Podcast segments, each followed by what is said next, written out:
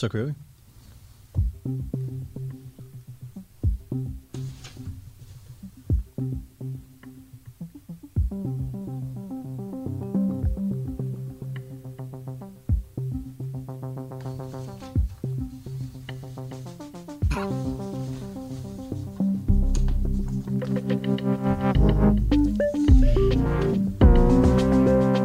Godmorgen, Adam Davis. Godmorgen, øh, Alexander. Vi er klar til en uh, times uh, kritisk nysgerrig morgenjournalistik her i uh, en uh, uafhængig morgen. Og Adam, i dag der skal vi jo blandt andet følge op på den historie, som jo har fyldt rigtig, rigtig meget uh, de sidste 24 timer. Nemlig den uh, strække, der jo ser ud til at uh, finde sted blandt sygeplejerskerne, der altså har sagt nej til ny overenskomst. Ja, det er natten til lørdag, at 5.000 sygeplejersker, det vil sige 10 procent af sygeplejerskerne, går i strække og øh, håber på at få øh, mulighed for at få noget mere i løn. Og i den forbindelse skal vi tale med Marietta Petersen, bestyrelsesformand i Foreningen af Danske Sygeplejersker, som er en interesseorganisation, så vidt jeg har forstået, der kæmper for mere løn til sygeplejerskerne. Ja, og det er jo lidt interessant, at det er jo ikke Dansk Sygeplejeråd. Vi talte jo med Dansk Sygeplejeråd og Grete Christensen i går. Det her er jo en udbryderorganisation. Øh, det er jo, øh, det er jo de rigtige aktivister blandt sygeplejerskerne, vi skal tale om nu. Og et tal har jo ligesom også fyldt meget i debatten ikke siden i går. Det er tallet øh, 42.784 øh, øh, kroner. Det tal, det stammer fra danske regioner, og det er gennemsnitslønnen for en sygeplejerske ansat i regionerne.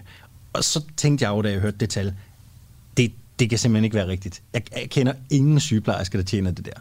Det, det, det, det, det stemmer ikke. Nej, og det er der en årsag til, og det skyldes jo, at man med i det her beløb øh, inkluderer pension og øh, alverdens tillæg, og ja, alt hvad man overhovedet kan finde på sin lønseddel. Og øh, spørgsmålet er, hvor mange der har styr på, hvor meget de tjener, mm-hmm. inklusive pension og alt.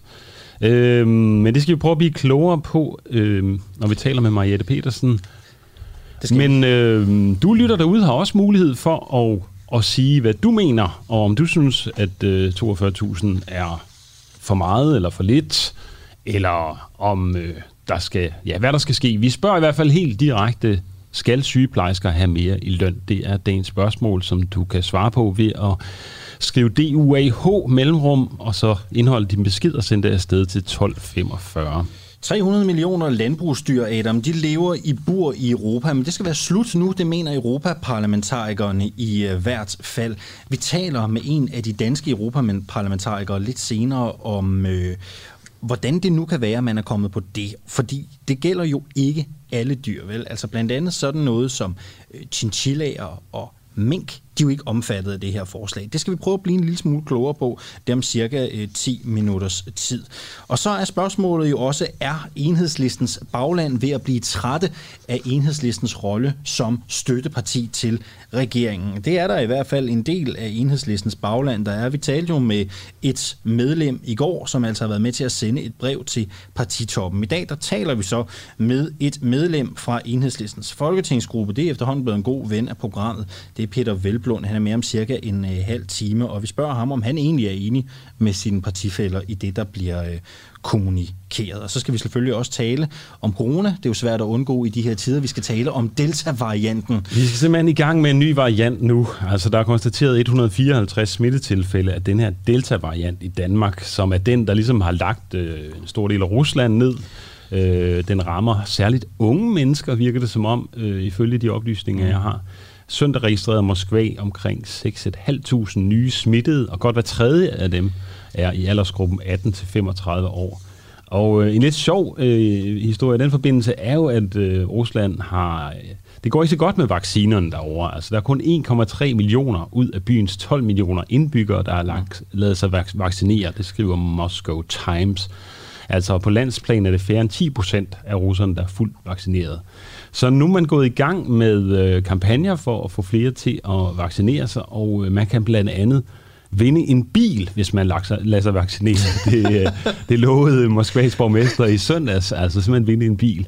Og øh, Ja, det kommer jo øh, i forlængelse af, at øh, russerne jo lidt har en selvforståelse. Nu skal jeg passe på, at jeg ikke kommer til at skade nogen. Ja, kom nu bare med det. Men de har lidt en selvforståelse med, at vi klarer sgu det her. Russerne ja. de har ikke brug for vacciner og sådan noget. Vi tager en vodka i stedet for. Eller, noget af også, stil. eller også er det der måske en, en, en, øh, en smart måde at omgå vaccineskeptikerne. Det, det kan der jo være et eller andet om. Vi taler med Danmarks måske mest bekymrede biolog øh, sidst i udsendelsen i dag. Det her det er en uafhængig morgen i dag med Adam Dreves og Alexander Vils Lorentzen. Men nu skal vi tale med Mariette Petersen, bestyrelsesformand i Foreningen af Danske Sygeplejersker. Godmorgen, Mariette. Oh, vi skal lige øh, tease til hende også, fordi øh, altså mandags stemte et flertal af Danske Sygeplejeråd, øh, DSR's medlemmer, nej til et meningsforslag om en ny overenskomst. Det har vi sådan set været igennem. Øh, det her med 5.000 sygeplejersker går i strække natten til lørdag, med mindre parterne lander en ny aftale. Vi talte i går med formanden for Dansk Sygeplejeråd, Grete Christensen, der erkender, at den gennemsnitlige bruttoløn for en ikke-ledende sygeplejerske, inklusiv pension, tillæg, ferie, grundløn, what have we, i danske regioner er over 42.000. Er det rigtigt, at gennemsnitslønnen, det vil sige, at der er nogen, der tjener mere, og nogen, der tjener mindre, Jeg at gennemsnitslønnen for bruttolønnen her er 42.784 kroner? Det er det, og i det har man indregnet alle de ulemper, som sygeplejerskerne også tjener, fordi de arbejder på skæve tider af døgnet. Godmorgen, Marietta øh, Petersen, bestyrelsesformand i Foreningen af Danske Sygeplejersker. Godmorgen igen. Og øh, kan du lige kort fortælle, hvad, hvad den her forening går ud på? I har jo dannet udenom fagforeningen jeres egen interesseorganisation. Ja, altså det er jo, som, som du selv siger, det er en interesseorganisation. Når du siger uden om fagforeningen, så, så lyder det som om, det er en, en modsætning til DSR. Det er det som sådan overhovedet ikke. Det er bare en tilføjelse. Øh, øh, jamen, det er en forening med en, med en interesse i at forsikre øh, sygeplejersker øh, en bedre grundløn. Og er DSR ikke god nok til det? Det er jo meget aggressivt at spørge, om DSR ikke er god nok til at sikre sygeplejersker en grundløn. Der er jo nogle rammer, som øh, gør, at det kan være svært at kæmpe imod hele vores øh, offentlige arbejdsmarked. Har jo, det er i hvert fald det sidste halve år, forsøgt at gøre opmærksom på, at vi er lidt fastlåst i nogle, øh, i nogle rammer, som gør det svært at flytte os nogle steder hen. Hvis vi sidder, undskyld øh, et øjeblik, Maja, det er fordi, vi sidder her øh, i studiet og hører sådan en meget høj ringetone, der sådan lige er på nippet til at eksplodere. Øh, det er derfor, vi er sådan lidt... Øh, det er derfor, vi reagerer mærkeligt, hvis man hvis ser man med sidder, på, på Facebook. Hvis man ser på Facebook, yes. ja, så vil han kunne se, at vi, vi sidder og opfører os lidt underligt. Vi prøver okay. at ignorere det, men lige pludselig, øh, så kan det være, at der kommer en hyldetone. Øh, vi skal spørge dig, Marietta. Dem, der tjener 42.000 og derover, skal de også have en lønstigning? Altså, jeg synes, det er ret vigtigt at sige, at de 42.000 er jo ikke det, som øh, her fra Danmark øh, forventer, at der står på lønsiden før skat. Ja, det tror jeg også, vi har gjort opmærksom på. Ja, og nu har jeg, nu har jeg ikke hørt, hvor meget jeg har. Men, men det er jo ret vigtigt, altså fordi hvis de tjener 42.000, nu siger jeg de, fordi det gør jeg i hvert fald ikke, øhm, så er det jo svært at argumentere for, at vi er underbetalt eller lavt lønnet. Men faktum er, at det ikke er en grundløn. Det er ikke øh, det, der sådan ligesom er basislønnen for en sygeplejerske. Det er en løn med øh, særligt tillæg for ekstra ansvarsområder, særligt tillæg for alle de ulemper, som vi står i i hverdagen, som en hver anden også vil ønske at føle sig lønnet for. Øh, hvis man skal sikre at få lukket sygeplejersker eller andre fag til de områder, hvor det kan være svært, når der er en masse ulemper. Om det er færre, om de også skal have, det ved jeg ikke. Jeg ved, at der er to tredjedel af sygeplejerskerne i Dansk Sygeplejeråd, som, som har stemt nej til ikke at få mere end det, vi er blevet givet. Det ved jeg. Men det her tal, de her 42.000, det var lidt svært at få, øh, at få øh, Grete Christensen til at bide til bollen i går i, i, i det interview, øh, hun, hun deltog i her. Altså, kan, kan, kan du genkende det tal, de 42.000? Altså, vil, vil du sige, at det, er et, at det er et korrekt tal for en gennemsnitsløn for en dansk sygeplejerske ansat i regionerne? Er det korrekt, eller er det ikke korrekt? Altså, det ved jeg, det ved jeg virkelig ikke. Øhm, jeg synes selv, det er rigtig svært at genkende mig i. Øh, og for mig er det et, et ekstremt voldsomt tal i forhold til, når jeg kigger på, hvad jeg har i indkomst. Øh, og, og så har jeg jo ikke indsigt i, øh, hverken hvad, hvad DSR har viden, eller hvad danske regioner har viden. Man kan Jeg måske ved- sætte det lidt i perspektiv i forhold til, at altså, en gennemsnitlig lønmodtager modtager øh, 43.487 kroner, altså, mm. og hvor en sygeplejerske modtager 42.789. Så der er godt 700 kroners øh, forskel. Altså, sygeplejerskerne får godt 700 kroner mindre end en gennemsnitlig lønmodtager.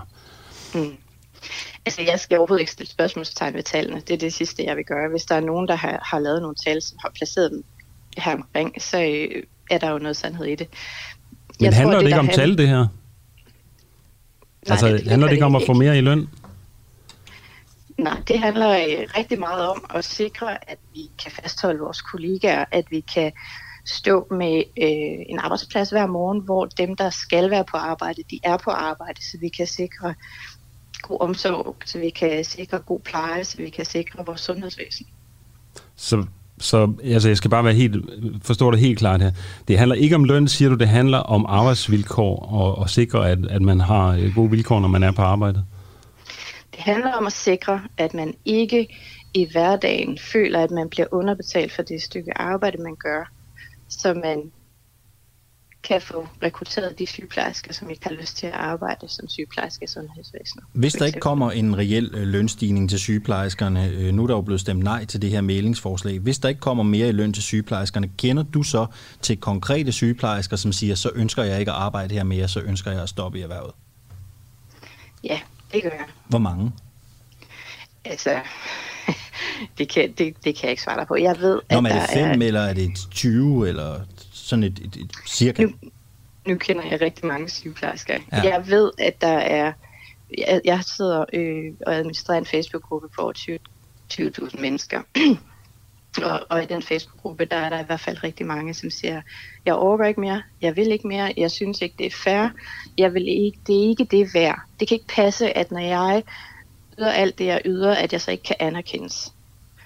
Øhm, og, og, og så ved jeg godt, at vi taler om det her ret høje tal, men faktum er, at der er meget stor forskel på, øh, hvad en sygeplejerske tjener øh, rundt omkring i de forskellige stillinger.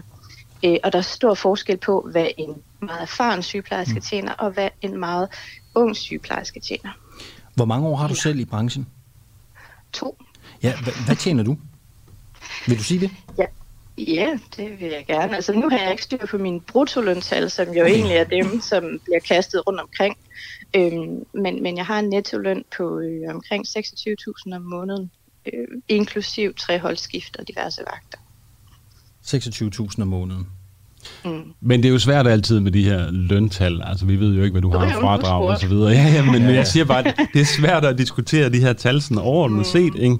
Man kan bare sige, I får... Øh, i gennemsnitligt, der får en pædagog for eksempel omkring 36.000, hvor I ligger på, på 40.400, og politi Mm. ligger på omkring 43.000, øh, og en folkeskolelærer også øh, på 43-44.000. Så politi og folkeskolelærer er højere end jer, og pædagoger er lavere. Nu er vi jo også uddannet til at have rigtig mange øh, ansvarsområder til at kunne gå ind og tage ledende stillinger. Dem har vi rigtig mange af, og de bliver selvfølgelig også honoreret. Og så er der også øh, specialuddannelser, som øger gennemsnittet. Det vil sige, de sygeplejersker, som har taget øh, halvanden til to års ekstra uddannelse, og har øh, 90, 50, 90 ekstra ECTS point. Så der ligger også en masse variabler i det her tal, og det er også fair nok at gøre sig til smagsdommer over for, om det er fair, at sygeplejersker ønsker en ny, ny eller ønsker en bedre løn. Men i virkeligheden så handler det rigtig meget om at blive anerkendt.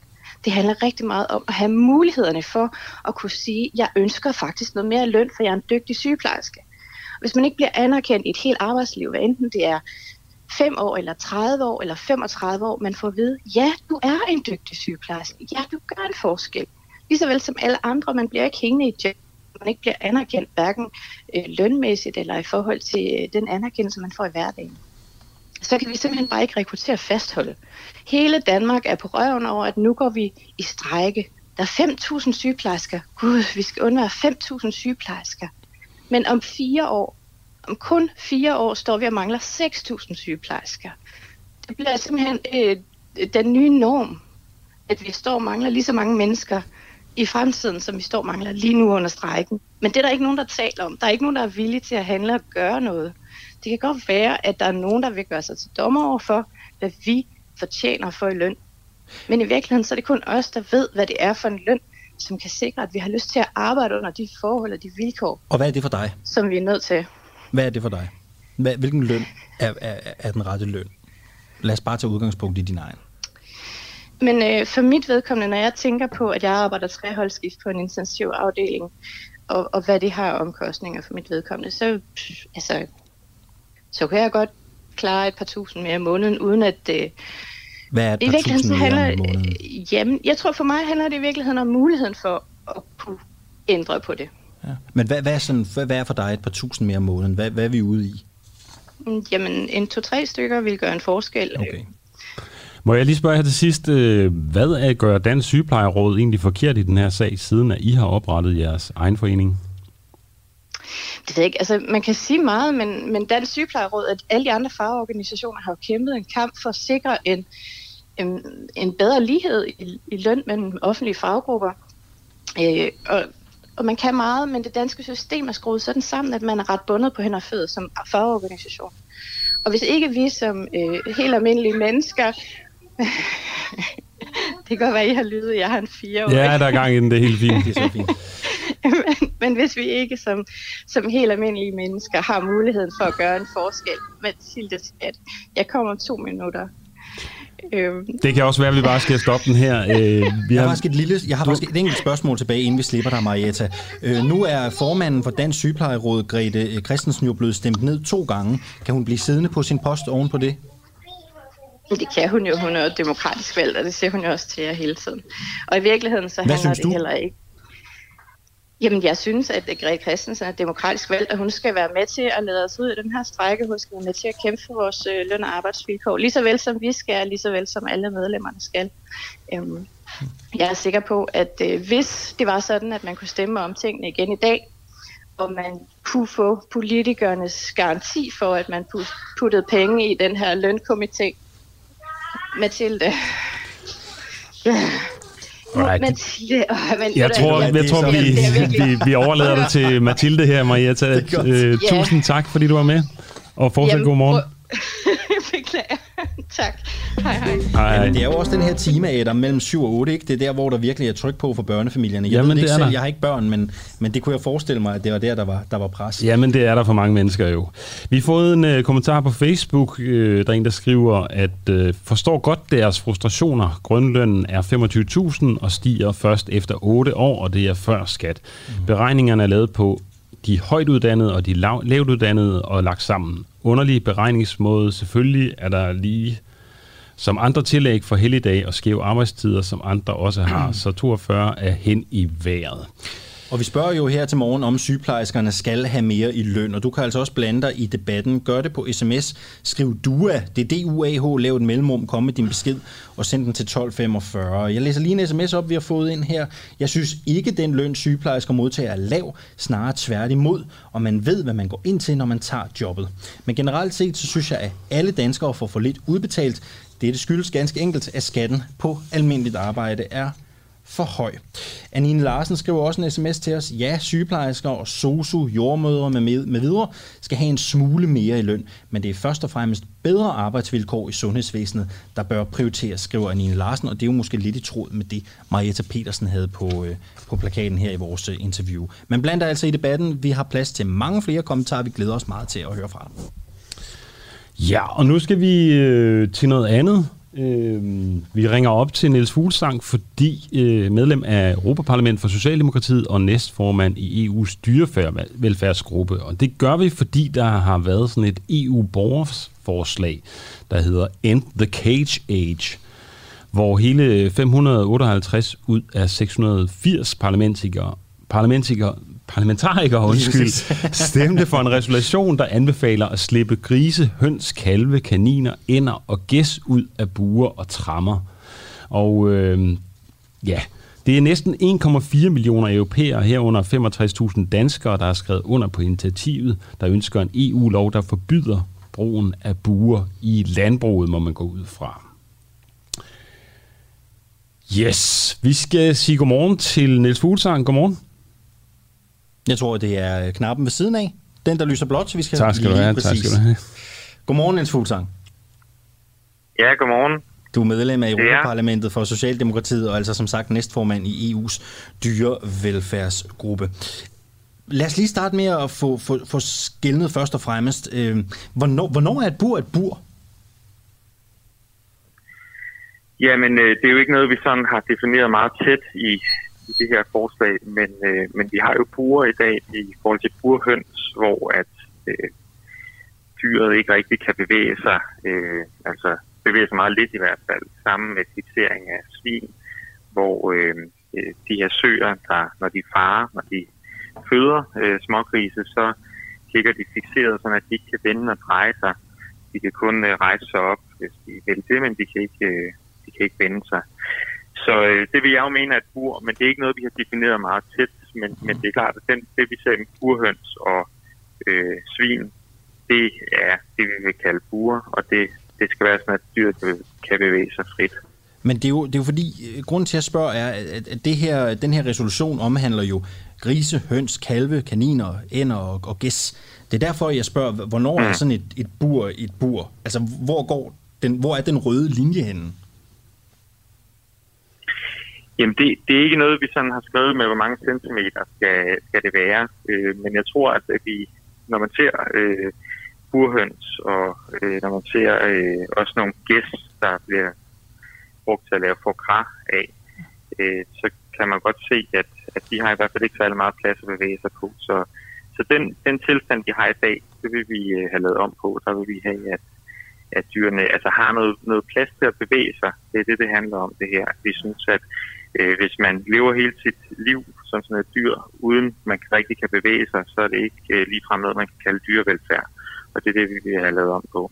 Det er mere sådan i forhold til, hvordan skal man gribe det an ude på, øh, ude på landbrugen. Ikke? Så, så, så, øh, så læser man om den her resolution. Nu ved jeg jo godt, at alt, hvad der bliver vedtaget i EU, det har jo en, en, en vis løbetid. Ikke? Det skal jo også lige implementeres og alt sådan noget. Men, men hvad skal man, mm. altså, hvordan skal man, hvad skal man pejle efter? Altså, hvis der ikke er sådan fastsat nogen krav for, hvornår et bur er et bur, og hvor meget plads der skal være. Kommer der nogle retningslinjer? Øh, er det, eller, eller hvordan skal det her øh, kontrolleres? Har man tænkt over det? Jamen, det, det, jamen det, der kommer jo helt klart øh, nogle retningslinjer, hvis det bliver til noget det her. Nu, nu er processen den, at der er 1,4 millioner mennesker, der har skrevet under på forslaget. Øh, så har vi i Europaparlamentet sagt, at vi synes, det er et godt forslag. Vi synes, at øh, det skal man gøre. Øh, og som du siger, så er der, det er jo en lang proces i EU, så det næste skridt det er, at Europakommissionen de kommer med et reelt lovforslag. Det har vi ikke endnu. Øh, det er det, vi gerne vil have. Og i det lovforslag, der skal vi jo så være, selvfølgelig være præcise og konkrete på, hvor mange, hvad er et bur, og hvor mange centimeter, øh, og hvor meget plads skal dyret have, for, for at det ikke er et bur.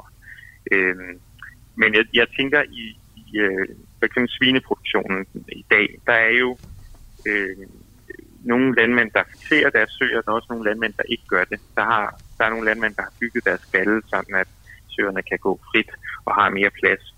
Øh, på samme måde med høns, der er jo øh, urhøns, der er ikke så mange heldigvis tilbage i Danmark, men der er også høns, der øh, ikke lever i buer, som, som altså kan gå frit og har flere kvadratmeter øh, end burhønsene. Så der er, der er jo, hvad kan man sige, eksempler på, at det, det er en udvikling, der er i gang, det her, øh, og det kan man jo tage udgangspunkt. Men altså indtil videre, det er rigtigt, vi er ikke sådan konkrete i forhold til, hvor mange centimeter. Øh, for vi har ikke noget lovforslag nu. Det skal vi selvfølgelig blive konkrete på, når, jeg, når der kommer, som jeg håber, et lovforslag. Og det er jo så inden for EU her, at øh, flere dyr skal have lov til at bevæge sig mere frit. Øh, hvad så uden for EU, hvis øh, nu at EU skal til at pålægge særlige øh, restriktioner? Det kan jo godt være, at det medfører et produktionstab osv. Øh, kommer vi så ikke bare til at importere ekstra meget øh, fra dyr, der øh, er i buer fra udlandet eller uden for EU? Jamen, det kommer jo lidt an på, hvordan man gør det. Øh, jeg vil sige to ting til det. For det første, så tror jeg, jeg mener, man kan se, at forbrugerne, de går sådan set mere og mere op i dyrevelfærd. Mm. Øh, og vi har jo forskellige dyrevelfærdsmærker, og jeg vil mene, at de dyr, der ikke er i buer, de skal jo mærke, så man kan, man kan se, at det har været bedre dyrevelfærd. Og det tror jeg så vil gøre, at der er flere forbrugere, der rent faktisk vil købe det her. Men for det andet, så synes jeg, man skal overveje, hvis man gør det her, og det håber jeg, man gør, altså udfaser burene, at så stille de samme krav til det, man importerer i EU. Og Mm. sige, jamen, vi vil sådan set ikke øh, importere øh, kød fra øh, andre dele af verden, hvis det har været burproduktion. Fordi det er jo et krav, vi stiller til os selv, så er det også rimeligt, at vi kan stille det til, til andre lande, synes jeg. Og så undgår vi, at vi bliver udkonkurreret af kinesere eller, eller andre. Alright. Der er jo også øh, nogle dyr, der ikke er med på den her liste over øh, de her heldige dyr, der, der kan slippe ud af buer og trammer. For eksempel sådan nogle, øh, som vi har beskæftiget os med her i programmet flere gange, chinchillaerne. Et lille marsvinagtigt dyr, hvis pels man bruger øh, i pelsindustrien. Og der er også mink. Øh, hvad med dem? Jamen det er rigtigt, det, det forholder vi os ikke sådan til i første omgang eksplicit den her, øh, i, i det her forslag. Øh, jeg, for mig at se, så, så er forslaget, det, det bør egentlig omhandle øh, alle dyr. Det vi har, det er i landbruget. Det, det er nogle eksempler øh, på dyr, det vi har nævnt. Øh, men, men øh, det er jo sådan set et forslag, der, der skal gælde alle dyr. Men der kan jo være undtagelser. Øh, jeg er ikke sådan ekspert i, i mink, øh, men jeg tror, det er svært at have en mink- minkproduktion, hvor man slipper dem ud af burerne, Mm. øh, så vidt som jeg kan forstå. Og nu der- når vi er ved minkene, nu når vi er med minkene, Niels Fuglsang, øh, kommer der til at være, være mink her i, i Danmark i genproduktion? Uh, det er jo ikke mig, mig der Ja, okay, det var, det var bare lige fordi, jeg tænkte, du var næstformand i EU's dyrevelfærdsgruppe og sådan noget. Okay, det er måske øh, lidt uden for, for cirklen i den her omgang. Øh, men et kort bud? Jo, men det, altså, jeg tror, det, det er svært, ikke? Altså, nu har vi jo øh, sagt, at vi, vi skal ikke have mink lige nu, fordi at der har været coronavirus. Øh, så, øh, men jeg ved, altså, der er jo nogle landmænd, har jeg hørt, der så har planer om at genetablere sig i, i Danmark med mink. Ja. Øh, og det må de jo så have held og lykke med. Øh, ja, ja, men det er jo lidt en anden diskussion. Ja, lad os- Det der med, at, at vi har udfaset det på grund af corona øh, i forhold til... Det, det har jo ikke så meget med dyrevelfærd at gøre. Ved du hvad, lad os holde os øh, til sporet her. Øh, hvad med alle de her millioner af grise, som jo øh, er i Danmark, øh, og ikke øh, er økologiske eller frilandsgrise? Øh, er de i bur? Ja, mange af dem er i bur. Altså, de lever en stor del af deres liv i bur. Mange af dem lever 40 procent af deres liv i bur. Øh, altså, hver gang de farer, når de føder nye grise, og op til, at de føder nye grise, øh, så bliver de spændt fast i, øh, i, sådan nogle, i, i trammer. Man kalder dem trammesvin, øh, hvor de ikke kan bevæge sig. Og det handler jo om, at de ikke skal lægge sig på de små, øh, små, på de små grise, men det er fordi, de, det risikerer det, når de har meget lidt plads. Jeg kommer selv, jeg voksede vokset op på et øh, økologisk landbrug, hvor at grisene gik udenfor, og der var altså ikke problemer med, at de lagde sig på de små grise, fordi de havde meget mere plads. Så det handler om at indrette stallene, sådan at de har noget mere plads, så behøver man ikke øh, spænde dem fast og fixere dem. Og øh, jeg tror, at vi alle sammen, ja, jeg tror godt, man kan forestille sig, at det der med at have 40 procent af sit liv, hvor man faktisk ikke kan vende sig og dreje sig, det er ikke noget, der ligner dyrevelfærd. Niels Fuglsang, nu taler vi jo om, om landbrugsdyr. Ikke? 300 millioner landbrugsdyr lever i bur i Europa, og vi taler jo blandt andet også om kaninerne. Der er jo også mange, der privat har kaniner, der bor i bur. Som kæledyr. Skal det også være forbudt? Mm. Øhm, det, øh, det er ikke noget, vi har forholdt os til i, den her, øh, i det her forslag. Øhm, Men hvad jeg synes tror, du selv? Det bliver nok for... Jamen, jamen, jeg synes, jeg har faktisk selv haft kanin som barn. Øh, der havde jeg den i bur, men der øh, lod jeg den også komme ud øh, hver dag. Men det er der Øh, måske mange, der ikke jeg gør. tror, det er Så nok- spørgsmålet er, skal det være forbudt at have kaniner i bur som kæledyr? Hvad synes du? Det synes jeg ikke. Øh, det synes jeg ikke, det skal. Hvad er Jeg forskellen? tror, at, øh, jamen, jeg, jeg tror, at de fleste, der har kaniner i bur som kæledyr, de, øh, altså, de, de lader kaninen komme ud, og de øh, har den kanin, fordi de øh, er glade for den, og, og lader den komme ud og kæler med den og sådan nogle ting. Så det er jo ikke et produktionsdyr. Jeg tror i højere grad, at man har den i landbruget et bur, så handler det om at, øh, at tjene penge, fordi man kan have så mange som muligt på så lidt plads som muligt. Øh, og, så, så jeg tror, der skal vi nok lade øh, borgerne selv øh, hvad kan man sige, passe på deres kaniner og stole på, at de også passer på deres velfærd. Okay. Så kaniner må godt være i bur privat, men, men bare ikke øh, i landbruget?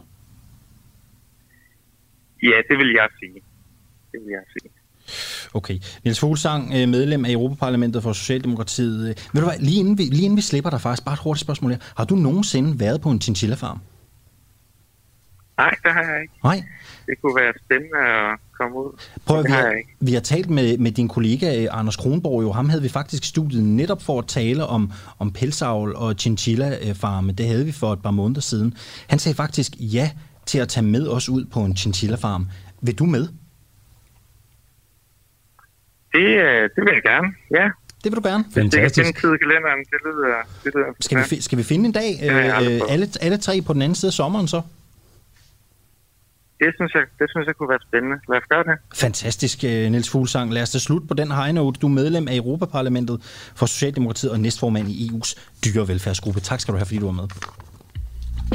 Selv. Jamen altså, vi er jo ved at få øh, samlet en helt lille politisk studietur her. Ja, det er jo Vi skal en tur på landet. Ja, vi skal da, så vil du med? Ja, ja, ja, ja, ja. vi skal ud, og vi skal have dyreaktivister med, Lige vi skal præcis. have landmænd med, vi skal have simpelthen, vi laver et folkemøde ude på en chinchilla farm. Vi sender live fra en chinchilla farm. Oh, det er simpelthen det, det vi satser på. Yes. Ja.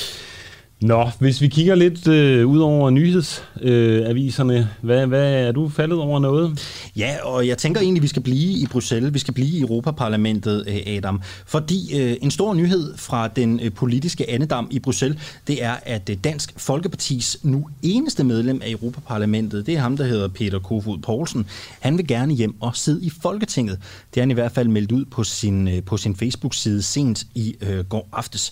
Han skriver blandt andet på øh, sin Facebook side, at øh, nu må det altså være på tide, at han løfter sløret for, hvad hans ambitioner er, og det er at komme hjem til Danmark hjem til Christiansborg og være en del af et stærkt dansk folkepartihold. Så han satser altså på at komme tilbage i Folketinget igen øh, efter et folketingsvalg.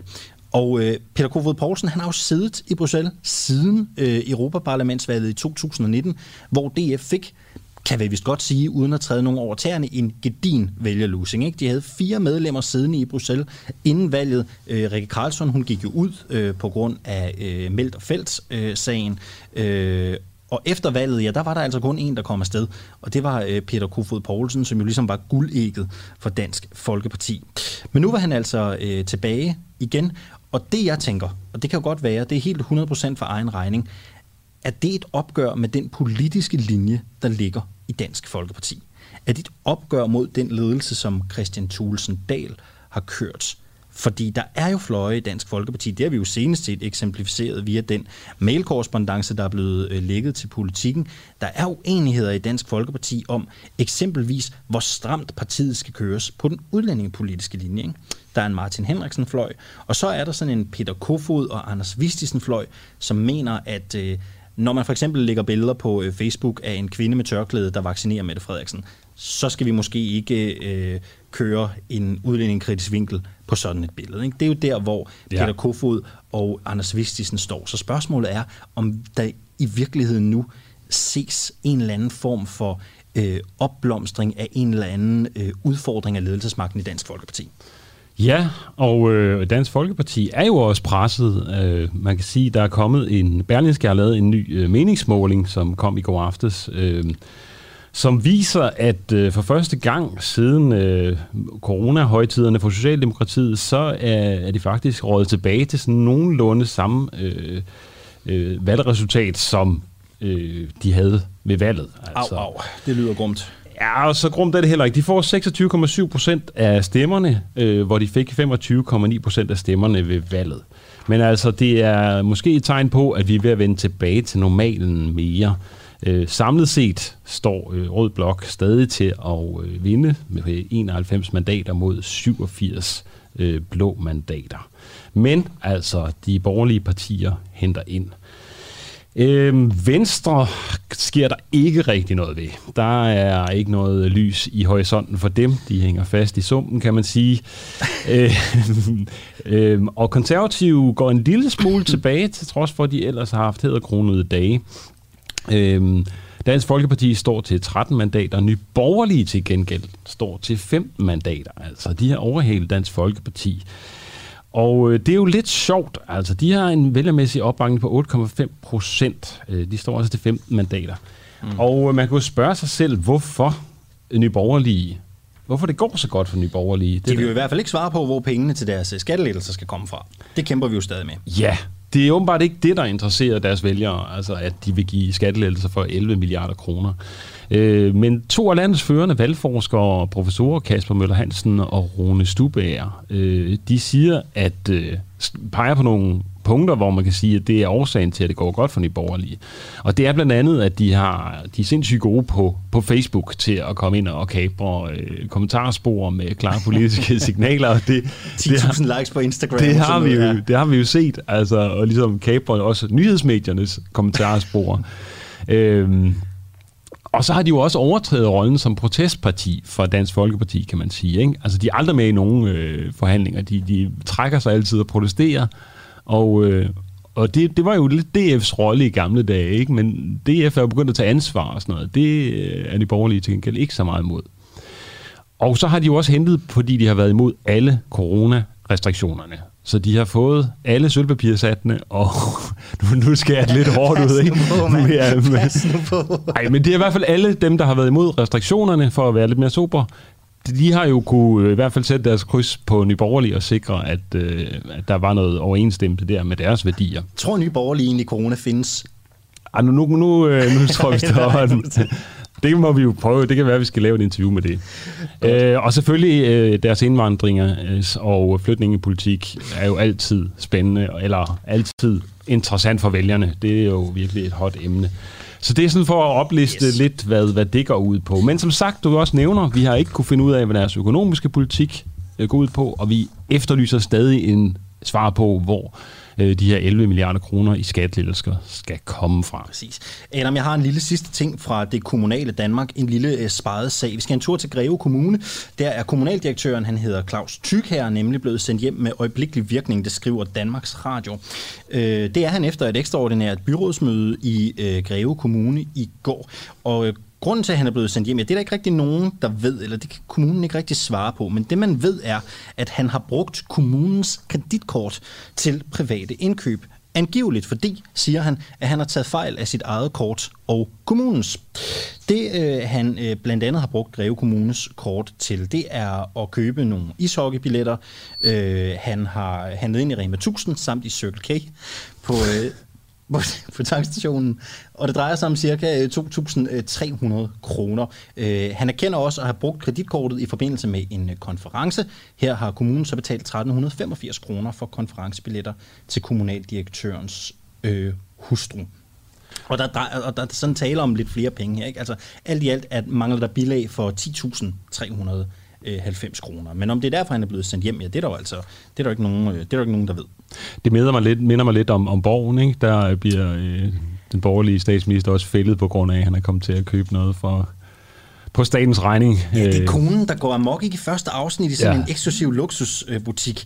Øh, grunden til, at jeg nævner den her historie, er, er to årsager, Adam. Det er fordi, det er jo ikke første gang, at, at, at det ligesom er gået galt for, for kommunaldirektører. Øh, kommunaldirektøren i Struer Kommune, han hed før Mads Gammelmark. Han øh, blev dømt for mandatsvig, for han kom altså også til at bruge kommunens kort privat. Det gjorde han 174 gange for 123.098 kroner. Og øh, det skal måske lige siges, at det, altså sådan nogle fejl kan jo ske, men det skal jo lige siges, at sådan en kommunaldirektør i en dansk kommune af en vis størrelse tjener jo omkring en million kroner om året, ikke? Øh, sådan cirka. Ja. Ja. Jeg kan også lige kort fortælle, at øh, den fred, der har været, den våbenhvile, der har været i øh, mellem Gaza og øh, eller palæstinenserne og Israel øh, i øh, Mellemøsten, den er desværre stoppet, fordi at øh, nogle øh, øh, fra Hamas-bevægelsen har sendt de her bombe øh, Øh, ballonger, ballonbomber ind over grænsen og har sat ild til omkring 20 israelske marker, og det har selvfølgelig øh, udløst en virkelig hård gengældelsesaktion. Bum, raketter i hovedet øh, tilbage. Øh, og de her ballonbomber, det er altså øh, ballonger, hvor man sætter en lille øh, antændingsting eller en lille bombe nedenunder, og så simpelthen sætter dem afsted ind over grænsen. Øh, helt almindelige festballoner fyldt med helium. Og øh, nu er vi altså i gang med øh, en krig igen. Vi øh, er i gang med en uafhængig morgen her på den uafhængige klokken. Den er cirka 20 minutter i 8.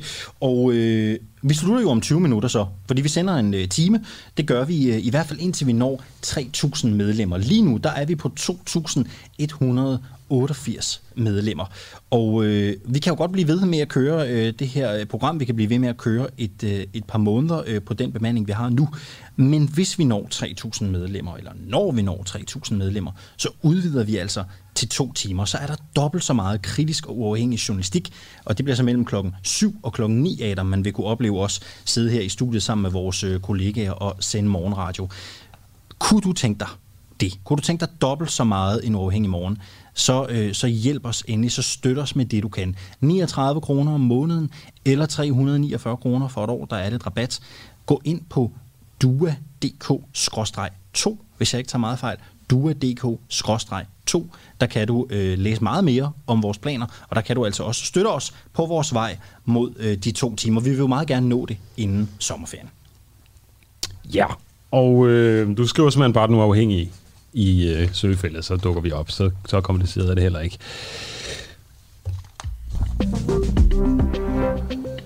Har enhedslisten Spagland fået nok af Mette Frederiksen, spørger vi om her til morgen. Øh, den uafhængige er kommet i besiddelse af et brev fra 47 medlemmer, heriblandt fire medlemmer af hovedbestyrelsen, med budskabet til partiledelsen træk støtten til regeringen. Partiets kontaktperson i Aarhus Vest, Hans Jørgen Vad, mener, at partiet for længst har krydset partiets såkaldte røde linjer. De afgør, hvornår enhedslisten forbeholder sig retten til at trække sin støtte til regeringen, hvis den gennemfører en politik, partiet er imod. Enhedslisten har været med til at lave det der regeringsgrundlag, som forståelsespapir, mm. og hvad det nu hedder, og hvad det ligger i det. Og det vi mener med den udvikling, som øh, regeringspolitik har taget, og helt specielt i forhold til den der Rwanda-lov, der lige er blevet vedtaget, men også i forhold til hjemsendelse af, syriske flygtninge osv., så har man langt øh, overtrådt de der røde linjer, som vi har haft en del debat om. Øh, øh, hvor langt kan vi gå i forhold til at skulle støtte en, øh, en, en, en socialdemokratisk regering. Peter Veblund fra Enhedslisten gruppeformand. Øh, godmorgen. Godmorgen. Er du enig med din øh, partikollega her? Det kommer lidt ind på, hvad det er, du spørger efter, om jeg er enig i. Fordi altså, det, der står i den, øh, i den vedtagelse, eller det, den øh, udtalelse, som, øh, som 47 medlemmer skrev under på, var, Altså, var jo ikke, at man skulle trække øh, støtten til regeringen, men at det skulle være med at betragte os som værende regeringens støtteparti. Øh, og det, det er sådan set, det, det gør vi sådan set heller ikke. Øh, altså, vi har jo hele tiden sagt, at vi er parlamentarisk grundlag og ikke støtteparti. Øh, men det kan også for nogen er en lidt semantisk diskussion.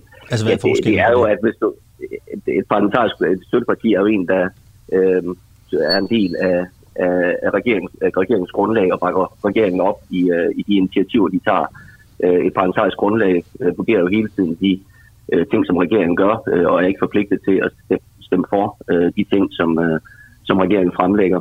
Øh, og, og der tror jeg også, hvis du spørger øh, til Tveje og, og jo en del andre af, af regeringsminister, så er jeg heller ikke sikker på, at de altid betragter enhedslisten som, som et støtteparti, øh, fordi vi er jo ofte i opposition. Øh, det gælder jo især, når, når det gælder øh, udlænding- og integrationspolitikken. Øh, er jo ikke noget, vi bakker op omkring, og, og er også noget, vi er vi er, hvad hedder det, stærke modstandere af, og i øvrigt øh, bekæmper dagligt, altså både i forhold til, øh, til Rwanda, øh, men jo også i forhold til den fuldstændig urimelige og, og umenneskelige behandling af de, øh, af de syre, der er i Danmark, som nu skal hjemsendes.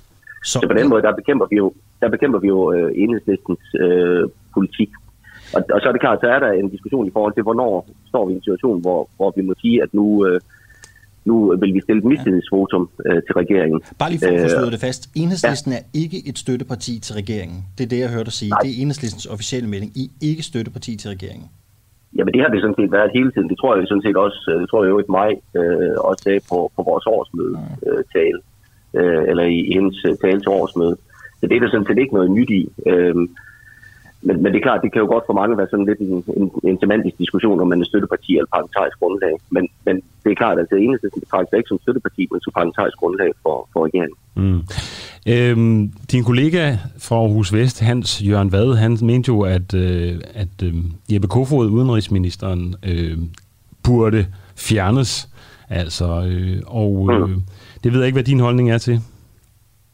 Nej, men det er jo noget, altså det har vi jo behandlet i, øh, i Folketinget også. Vi har haft Jeppe Kofod i, øh, i et samråd, hvor, hvor han direkte adspurgt på, om han var bekendt med de oplysninger, der lå i, øh, i PET-dokumenterne. Øh, svarede nej på det.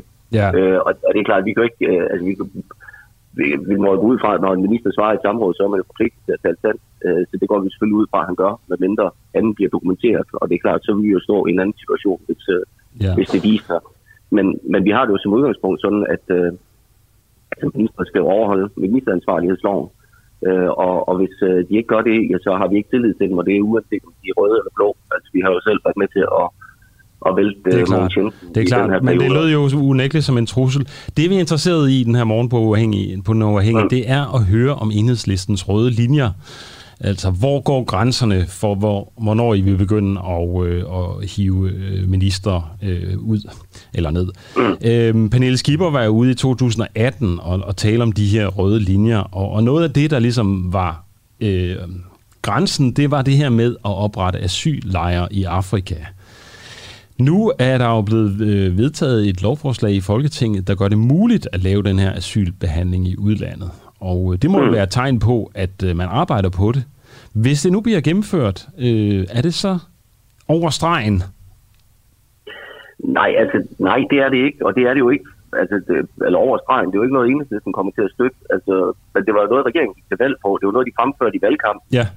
Øh, og, og vi har været imod det øh, hele tiden, og vi havde sådan set heller ikke haft fantasi til at forestille os, at når regeringen så ville begynde at effektuere det, at det så blev i lande med så tvivlsomt et forhold til menneskerettigheder som i Rwanda. Men, men det er jo svært at sige, at vi vil vælte regeringen på noget, som den selv er gået til valg på, og som vi ikke har defineret nogle steder, at det her det er en rød linje. Fordi det er også lidt vigtigt i den her diskussion. Altså, da vi havde diskussion omkring de røde linjer øh, tilbage i, i 17 og 18, det var jo også med baggrund i de erfaringer, der har været fra, fra Torning. Øh, og den beslutning om de røde linjer blev udmyndtet i, at vi skulle gøre det øh, helt nye, at vi skulle lave et forståelsespapir med regeringen. Altså, at vi ikke lavede regeringsgrundlag, men at vi opridsede nogle ting, man kunne sige, at det her, det skulle regeringen leve op til. Det var den retning, øh, som man skulle sætte. Og, og det er jo det, hvis man endelig skal tale om, om røde linjer i forhold til det forhold, vi har til den nuværende regering, ja, så er det jo, at, øh, at det er de ting, der er beskrevet i, øh, i forståelsespapiret. Altså, der ligger jo en klar grænse for os, at, at regeringen skal ikke skal overholde det forståelsespapir, fordi det er betingelsen for, at vi har bragt den til magten. Ja. Øh, og, og hvis ikke den og lever op til det, ja, så, så er det jo en situation, hvor vi kommer til at, at overveje vores støtte til regeringen. Ifølge det der forståelsespapir, ikke, så, øh, så står der, at regeringen skal arbejde for et mere humant asylsystem. Det vil være en væsentlig prioritet i en ny dansk regerings udenrigspolitik at søge international tilslutning til et fremtidigt og mere humant asylsystem inden for gældende international ret. Så kan man jo Mm. godt spørge dig, hvordan synes du selv, det går? Nå, jamen, der er jo ikke nogen tvivl om, at øh, når det handler om, om øh, at placere et, øh, et center i, øh, i tredje land, det har vi været imod hele tiden. Øh, og, og det er klart, når det ikke specifikt er nævnt i forståelsespapiret, så er det jo fordi, at det kunne vi ikke få regeringen til at forpligte sig på, at man ikke vil gøre. Det, det er jo noget, regeringen var gået til valg på. Øh, de er, det er ikke et løfte i forhold til, til, til vælgerne, de bryder. Det er sådan set klart øh, regeringspolitik. Det er ikke vores politik, det har vi også hele tiden sagt. Vi kommer ikke til at støtte det her. Men, men der er et flertal i, øh, i Folketinget, der, der støtter det, og, og det er ikke noget, hvor vi kan sige, at her bryder regeringen med, med, med hverken forståelsespapir eller med de løfter, man har givet til vælgerne. Og, og det er jo ligesom det, man skal vurdere en, en regering på. Øh, og så derudover skal man jo bekæmpe den politisk på de områder, hvor man, hvor man er uenig med den. Tiden går, men prøv, Velblund, altså, i har været kritiske over for øh, den udlændingepolitiske linje, det der bliver talt om i Rwanda. Det er der andre partier, der også har. Det har man også i radikale venstre. Altså politik må jo alt andet lige handle om at skabe forandringer. Det handler om at flytte holdninger. Det handler om at gøre en forskel. I har jo en unik chance for at, at, at, at vælte regeringen, for, for, at få dem, for at få dem helt ud på tynd is. Hvorfor gør man ikke det? Det, for, det tror jeg, der er rigtig mange, der sidder og ikke forstår. Hvorfor gør man ikke det? Men det er jo hele tiden en konkret vurdering, fordi det, det du siger, det er jo lige præcis det, det handler om. Det handler om at skabe forandring. Det handler om at, at flytte. Og, og der er spørgsmålet jo om, man ved at vælte en regering på noget, som den har sagt før valget, den gør, som så effektuerer, øh, og som der er et stort flertal i, øh, i Folketinget for. Altså det flertal vil formentlig ikke give anderledes efter øh, et, et valg. Der vil der stadigvæk være et, et flertal for at placere sig i center. Så derfor vil det jo altid være en konkret vurdering. Det betyder jo ikke, at regeringen bare kan føre flygtningepolitik, som den vil, fordi den har et flertal i Folketinget. Der vil altid være en, en konkret vurdering af, hvornår men krydser man men en grænse. Velblom, tænk, ja. hvad dit bagland i enhedslisten vil sige. Blandt andet dem, der skriver det her brev, hvis I fik dem væltet på det. Altså, det ville jo være Men det er jo historisk, ikke? lige præcis. Altså, de, de 47 medlemmer, som så jo i øvrigt ikke... Altså, vi har jo et bagland, som er på 10.000 medlemmer, der er repræsenteret i en hovedbestyrelse, øh, som jo er dem, der, der konkret tager stilling. Den henvendelse her handler jo ikke om, at vi skal vælte regeringen. Altså, det er jo ikke det, de skriver. De skriver, at vi skal lade være med at erklære os som støtteparti, og det gør vi heller ikke. De skriver meget eksplicit, at de ikke, det er ikke en opfordring til, at man skal vælte regeringen på det her, men det er en, en opfordring, jeg tror, at det, de skriver, det er, at man ikke skal, øh, vi skal ikke definere os som øh, støtteparti, at vi skal ikke holde over, hånden over regeringens minister, og at det her det også gælder, hvis regeringen truer med et valg. Det, det er jo sådan set det, er jo det vi gør nu. Okay. Vi holder ikke hånden over, over nogle minister, eller øh, fordi at de truer med et valg, hvis, øh, hvis en minister bliver væltet. Altså hvis en minister bryder en ministeransvarlighedslov, øh, så bliver han væltet. Hvis regeringen bryder med, med forståelsespapiret, ja, så, så, så er det også et brud med den aftale, vi har med regeringen. Velblom, øh, vi har fået at vide, at du har bagkant lige omkring nu, øh, så vi vil sige tak, fordi du øh, var med, Peter Velblom. Du er Ja, gruppeformand i øh, Enhedslisten. God morgen til dig. Tak i lige måde. Vi skal tale om øh, vi skal tale om Delta-varianten nu, øh, Adam. Vi skal tale om øh, den nye corona-variant, Delta-varianten. Der er 154 smittetilfælde i Danmark med Delta-varianten, og andre steder internationalt, der står det jo meget værre øh, til. Første gang, der blev øh, den her variant altså påvist i øh, Indien, og udover at være mere smitsom, ja, så mener man jo også, at, øh, at den her variant, den er mere modstandsdygtig over for vacciner, især blandt personer, som ikke er øh, færdig øh, vaccineret. Men spørgsmålet er jo så, hvor farlig er den her øh, Delta-variant? Ja, og skal vi i gang med en ny øh, bølge nu, når vi troede, vi lige øh, havde smidt med mundbindet, og alt gik så godt? I Storbritannien, der er man jo tæt på en ny nedlukning. Hvis jeg ikke tager meget fejl, så er, øh, så, så er man jo ligesom på vej mod en ny nedlukning herover, fordi der stikker det altså virkelig af. Jeg tror, øh, vi har øh, Allan Randrup, professor i biologi, med på øh, telefonen. Godmorgen, øh, Allan Randrup. Godmorgen. Hvor bekymret er du for Delta-varianten? Jamen, jeg vil sige, lige på nuværende tidspunkt er jeg ikke så bekymret for situationen i Danmark. Øh, altså, vi skal lige holde fokus på, at vi indtil videre kun har set 154 registrerede tilfælde.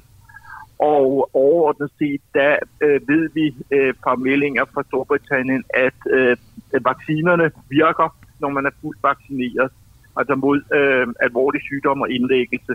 Så på den måde er, er, vil jeg sige, er, der, er, der, er der låg på. Men det er klart, at det her virus udfordrer os, fordi det er mere smitsomt. Og, og øh, det, der også er specielt udfordrende, er, at beskyttelsen efter første vaccinestik ikke ser ud til at være så god øh, i, ved denne her variant, som øh, ved de gamle. Og det giver selvfølgelig nogle udfordringer, når vi er i en fase, hvor vi i, i, i den gruppe, der, der bærer smitten, øh, er mange, øh, hvor de kun har fået første stik endnu. Og så, øh, så i den sammenhæng øh, øh, er der også data, der tyder på, at risikoen for at blive indlagt øh, er, er, er, er måske lidt større ved denne her variant. Så, så, så det er altså udfordringerne. Øh, men når det er sagt, så vil jeg sige, at vi har smaldende, øh, faldende smittetal, vi har få indlagte, og vi har øh, en meget effektiv smitteopsporing. Så alt i alt mener jeg altså, at vi, vi har, har styr på, øh, på situationen, i hvert fald indtil videre. Okay. Men vi skal selvfølgelig have meget fokus på, hvordan denne her virus øh, spredes. Så altså, hvis man har fået begge sine vaccinationer, så skal man ikke bekymre sig om Delta-varianten her i Danmark? Det er i hvert fald de øh, øh, oplysninger, der foreligger for Storbritannien på nuværende tidspunkt. Alright, men det virker jo som om, at det er særligt at de unge, der er udsat, i hvert fald i Rusland, øh, er det en tredjedel af dem, der bliver indlagt. Unge mellem 18 og 35 år, tror jeg det er. Øh, de er jo ikke noget øh, at blive vaccineret, mange af dem endnu her i Danmark. Øh, skal vi være bekymrede for dem? Nej, men, men, men det er jo netop det, der er udfordringen, kan man sige, at, at vi har en, øh, er begyndt at vaccinere de aldersgrupper herhjemme, men øh, i det omfang, vi har vaccineret dem, at, har de kun fået første stik. Så derfor skal vi gøre alt for at, at inddæmpe epidemien, så den ikke netop spredes for voldsomt i, i de aldersgrupper. Og, og derfor er det også betryggende, synes jeg, at se, at man fra Styrelsen for Patientsikkerhed meget aktivt går ind med smitteopsporing i de tilfælde, øh, vi har konstateret. Øhm, og man opsøger ikke alene kontakter, men også kontakters kontakter for at stoppe smittekæderne meget tidligt. Så jeg mener overordnet set, at vi står i en anden situation end, end Storbritannien, hvor man jo sådan set havde viruset inden for dørene, og det havde spredt sig, og det var kommet ind mange steder, før man egentlig rigtig blev klar over problemet. Jeg tror, vi er kommet øh, meget tidligere i gang herhjemme, og derfor står i en anden situation. Så vi skal ikke frygte en ny nedlukning i øh, Danmark her hen over sommeren på grund af det her? Altså jeg vil sige, at vi skal altid frygte en ny nedlukning, fordi det, det her virus kan opføre sig meget overraskende på mange områder. Men jeg vil sige, at på nuværende tidspunkt er jeg ikke altså, øh, så bekymret. Som sagt, vi skal understrege, at vi indtil videre kun har 154 registrerede tilfælde. Men det er rigtigt, at den ser ud til at være på stigning. Øh, men som sagt, øh, jeg mener, at vi har sat det værk, som vi kan for at, at, øh, forhindre en, en, en kraftig udbredning. Og det må vi jo så håbe virker. Randrup, øh, nu øh, befinder vi os jo i en situation, hvor der bliver åbnet mere og mere op. Ikke? Altså, vi, øh, vi skal ikke længere have mundbind på, med mindre vi står op i den kollektive transport. Øh, beværtninger og restaurationer må have åbent til midnat. Lige om lidt må de have åbent til klokken to, og nattelivet øh, kommer så til at åbne op omkring, øh, omkring september. Øh, det, det, tegner jo til, at vi nærmer os sådan et helt åbent samfund, men man hører jo stadigvæk om de her nye øh, øh, varianter. Ikke? Det var den kolumbianske variant, vi hørte om for et, for et par uger siden. Den har jeg faktisk selv været smittet med også, øh, øh, sådan en passant. Øh, hvor længe kommer vi til at, at leve med det her øh, corona? Det kan være svært at svare på, men du skal alligevel have spørgsmålet. Ja, men altså man kan sige, at vi har jo øh, den, den øh, det faktum, at vi indtil videre i hvert fald ikke vaccinerer unge under 16 år, og det vil sige, at vi har en, en del af befolkningen, som, som ikke har nogen immunitet. De vil få det hen ad vejen, øh, når viruset, øh, om man så må sige, spredes i de aldersgrupper. Men, men så længe, at vi ikke har opnået en eller anden form for immunitet i den gruppe, jamen så har vi et fokus, hvor viruset kan holde ved, og hvorfra det så i værste fald kan spredes ud til andre sårbare grupper i befolkningen. Det vi skal tænke på er, at, at selvom vi har vaccineret øh, de sårbare, jamen så er der nogle af dem, der stadigvæk er udfordret, fordi vaccinen måske ikke øh, er, er så god til at stimulere et immunrespons hos øh, de her grupper, øh, og at, at måske immuniteten også svinder hurtigere hos dem. Øh, så, så det er vigtigt, at vi opnår øh, denne her flokimmunitet, og det er derfor, vi skal have fokus på at få udrullet øh, vaccineprogrammet så i og for sig så hurtigt som muligt, øh, sådan så at vi kan, kan holde låg på, og så forhåbentlig bliver det kun øh, mindre udbrud øh, i, i, i efteråret, når vintersæsonen kommer, øh, at vi kan se, øh, at, at det blusser op, for eksempel på skoler, øh, hvor, hvor børnene jo ikke er, er vaccineret. Så vi vil stadigvæk komme til at bokse med det her. Vi vil stadigvæk have corona som en del af vores tilværelse, når vi faktisk rammer næste vinter, den kommende vinter. Det er der meget, der tyder på. Altså, man kan sige, der er ingen, der ved, hvordan det rigtig kommer til at se ud øh, med øh, epidemien, når vi nu har fået vaccineret hovedparten af befolkningen. Altså, vi står i en ny situation, som vi ikke har prøvet før, og vi ved ikke, hvordan det her virus opfører sig. Men som sagt, der er meget, der tyder på, fordi vi har en gruppe af befolkningen, som ikke øh, er vaccineret, at det, epidemien vil ligge og simre øh, i, i denne her øh, gruppe, og af og til bliver vi altså nødt til at, at gribe ind. Allan Randrup Thomsen, du er professor i biologi. Tusind tak skal du have, fordi du havde lyst til at være med her til morgen. God morgen til dig. Ja, tak i lige måde. Hej. Og en lytter skriver ind til os, what er Allan Randrup ikke bekymret? Og det er jo fordi, han har jo fået øh, tilnavnet som den måske mest bekymrede øh, biolog i, øh, i Danmark. Men ja. det var jo en... Øh, det var jo en rimelig optimistisk Randrup, vi hørte her. Og det var jo dejligt at høre. Altså, jeg, synes, jeg, synes, jeg tænkte bare, nu skal vi til at... ja. Altså, endnu en gang inden ja, i bølge. Ja, ja. Jeg overgår det nærmest ikke. Øhm, så det er jo godt nyt. Så, øhm, hvis man kigger ud over andre nyheder i morgenfladen. Vi er ved at slutte af godt nok, øh, kan man sige, at øh, politikken skriver, at øh, den her, øh, der har været klager med øh, over en seksualiseret kultur i DR's pigekor, øh, hvor, som har fået øh, Michael Bøjesen til at trække sig, som har været leder af pigekoret mellem 2000 og 2010, tror jeg. Det viser sig, at de har gravet lidt dybere, og at også Tage Mogensen, som forlod jobbet i 2000, øh, også har været i gang øh, med at småkysse nogle mindreårige piger, og det faktisk er derfor, at han blev fyret i sin tid. Så øh, mærkeligt, at man ikke har, har været mere opmærksom på kulturen øh, end i forhold til pigekoret. Bølgen ruller i hvert fald. Det er nok ikke det sidste, vi har hørt til øh, den historie. I morgen, der øh, er der endnu en gang øh, en uafhængig morgen på programmet, som altid jo. Der er det Nima Samani og dig, Adam, der sidder her i, øh, der sidder her i studiet.